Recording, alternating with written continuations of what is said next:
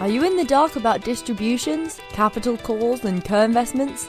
We shine a light on all things LP to discuss the benefits of expanding the fund financing toolbox, the strength of the IPO market and its effect on the exit environment, and private equity highlights going into 2021 to discover that the future might just be bright.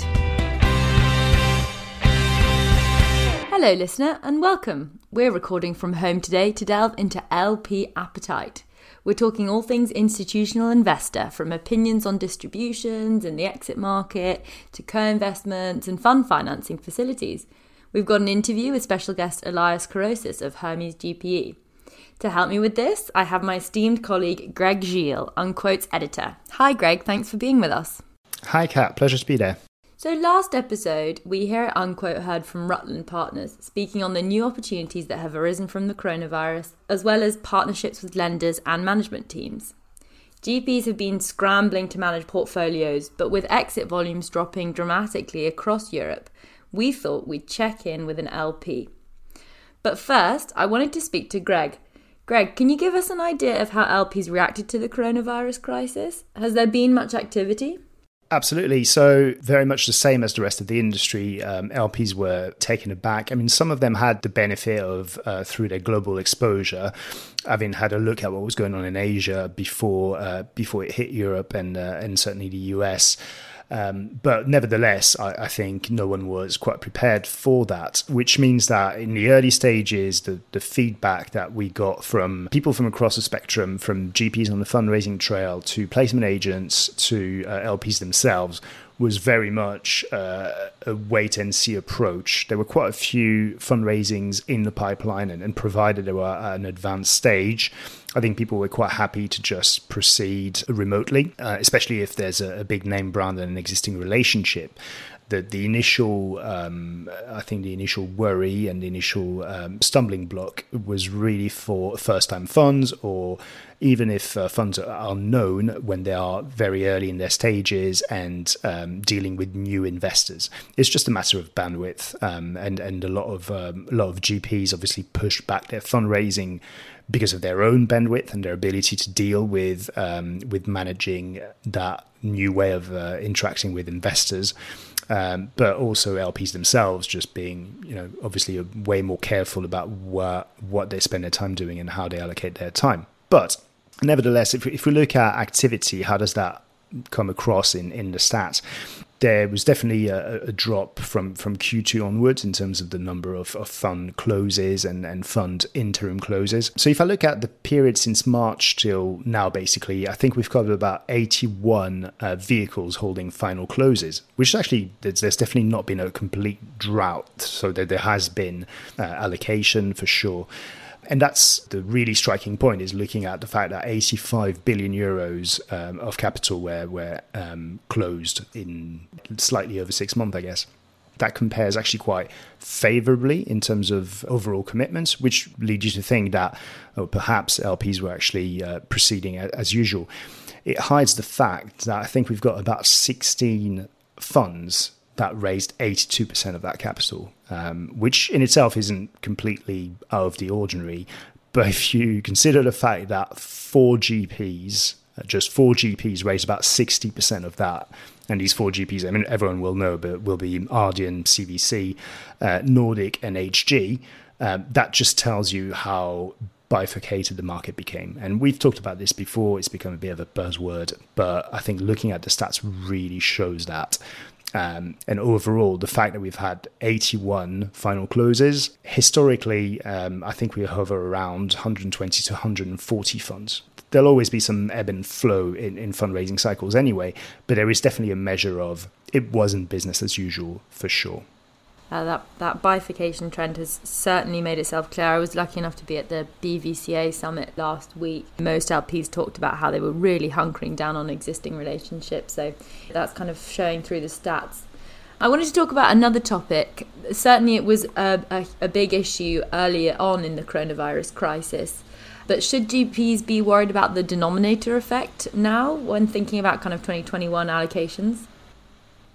I don't think so. I think people might have been worried very early on because obviously the markets took an absolute um, dive um, around sort of March time.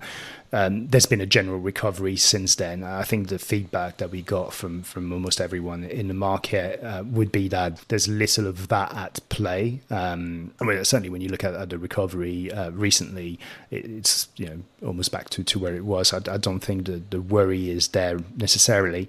I think something that's um, uh, potentially a worry, especially if you look at more kind of longer term allocation strategies. Uh, and I believe that might be something that, that will come up later um, when, when you spoke to Elias. The, the sort of cash coverage and, and general allocation timings would be, I would imagine, for most LPs, way more of an issue, uh, especially if they're slightly less kind of institutionalized uh, LPs, uh, maybe uh, maybe smaller, maybe newer to the game. Uh, all of a sudden, dealing with the fact that you might have had X amount kind of pegged for, for 2020 and then maybe 2021 in the face of distribution slowing down fairly drastically, although it, it is picking up again. That that could be something that's ultimately uh, more of a deterrent than the denominator effect would be. Oh, that's good to have a positive answer from you, Greg, on that front at least. And we'll be back to hear more from our editor. But first, an interview with Hermes GPE's Elias Korosis.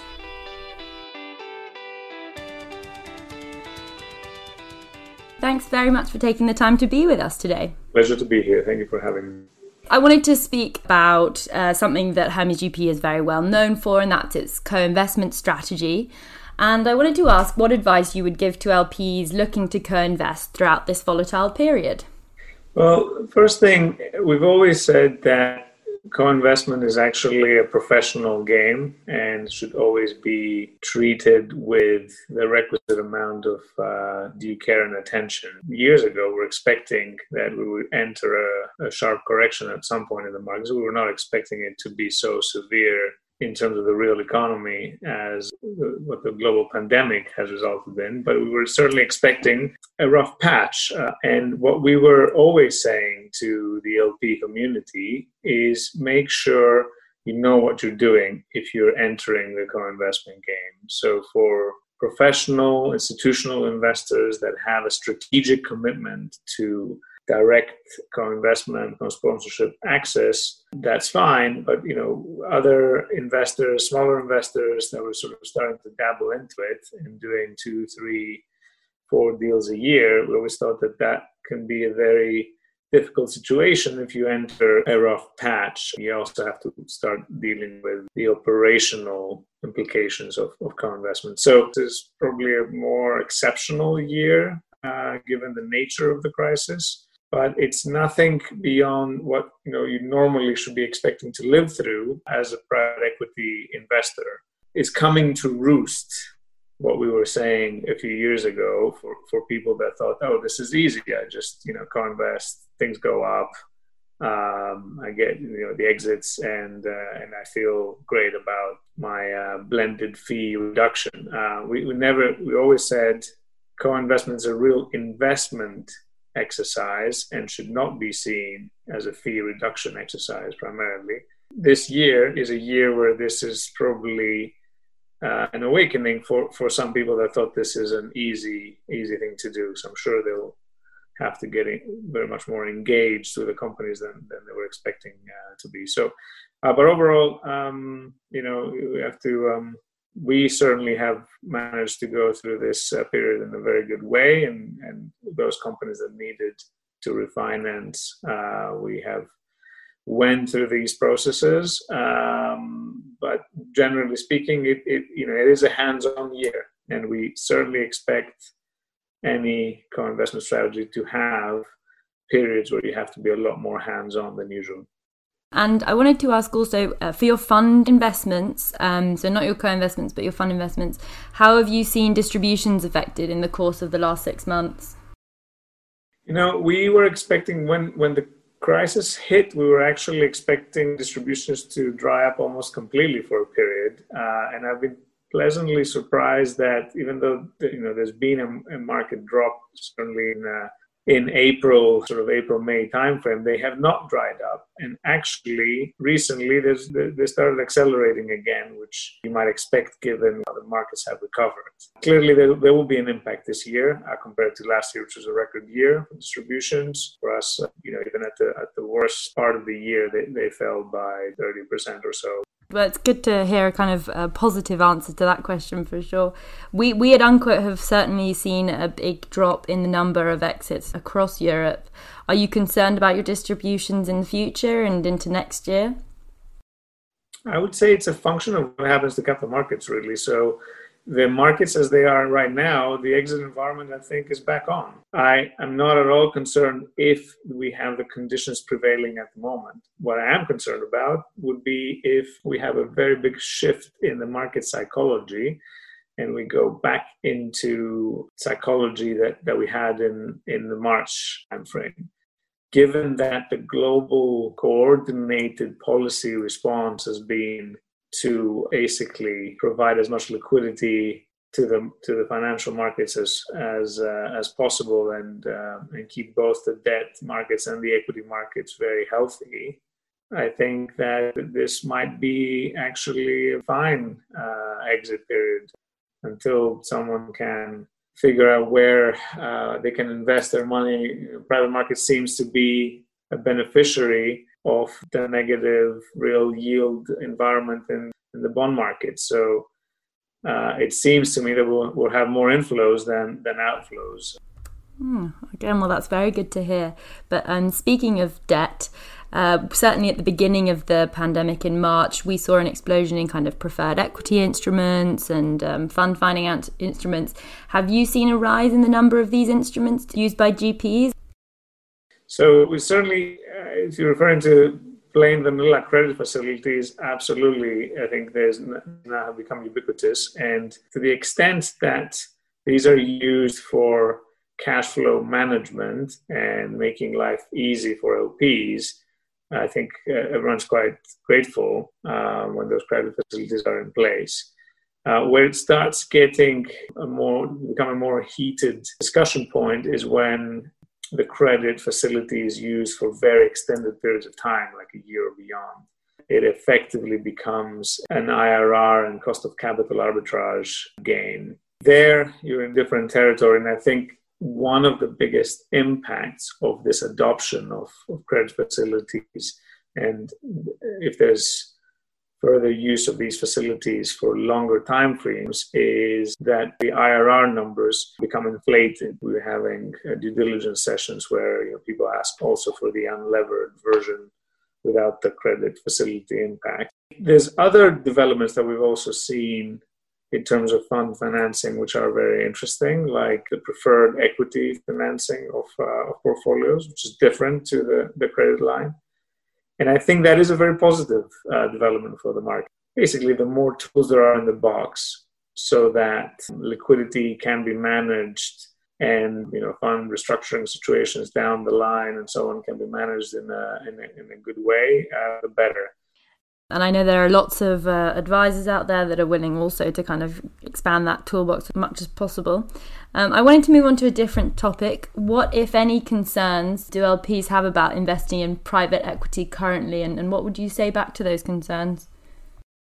The more tactical concern that would have been raised this year would be similar to what happened over the global financial crisis with the cash flow profile of investing in private equity. Suddenly, you, suddenly get a lot more drawdowns as people make investments to support their portfolio companies and, and distributions slow down or dry up. And, and then suddenly that, that's a, for people that do not have a well thought through commitment planning model that, that can introduce a surprise. That said, because there is an expanded toolbox now, I think you'll get less situations where you have LPs that can't fund their position. I hope so anyway. We haven't seen any big disasters happening on that front. But clearly, uh, when, when people are thinking about their strategic asset allocation and management, a shock like this is taken into account and they have to look at their allocations and, and see how they, they pan out. So, going back to the very beginning, the fact that the exit markets are healthy at the moment, and so I, that probably will bring the year more in balance, that's going to be very good because I think a lot of people were looking at this year as a year where they would have had to deal with a big shock. And the way the numbers are working out now with the uh, exit environment picking up again, looks like the situation is not going to be as black or white as might have been seen in March. And I think that's a very big development. The thing that I'm mostly concerned about is, is the real economy and what's the follow on impact that uh, might affect some sectors of private equity more than others. I think that's um, a concern for many market participants right now. In, that vein, what do you expect for the European private equity market for the remainder of 2020 and into the first half of 2021?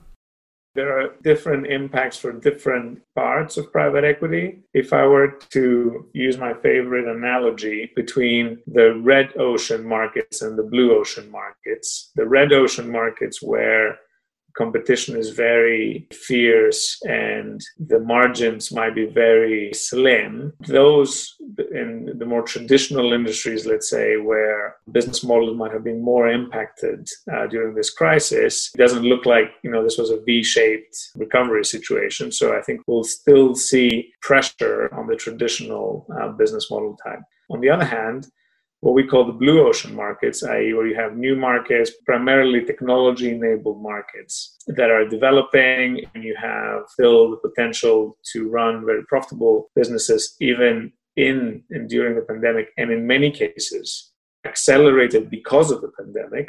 Um, we think that part of the market is going to have an acceleration both in the funding markets and in the exit markets, as we're seeing already in the IPO space with technology companies. I'm very bullish on that end of the market. I think specific part of the technology transition tends to be a shift in um, how you operate. And many times organizations have uh, a lot of inertia as to adopting new ways of operating. And in this crisis, we have seen IT leadership reacting quite quickly.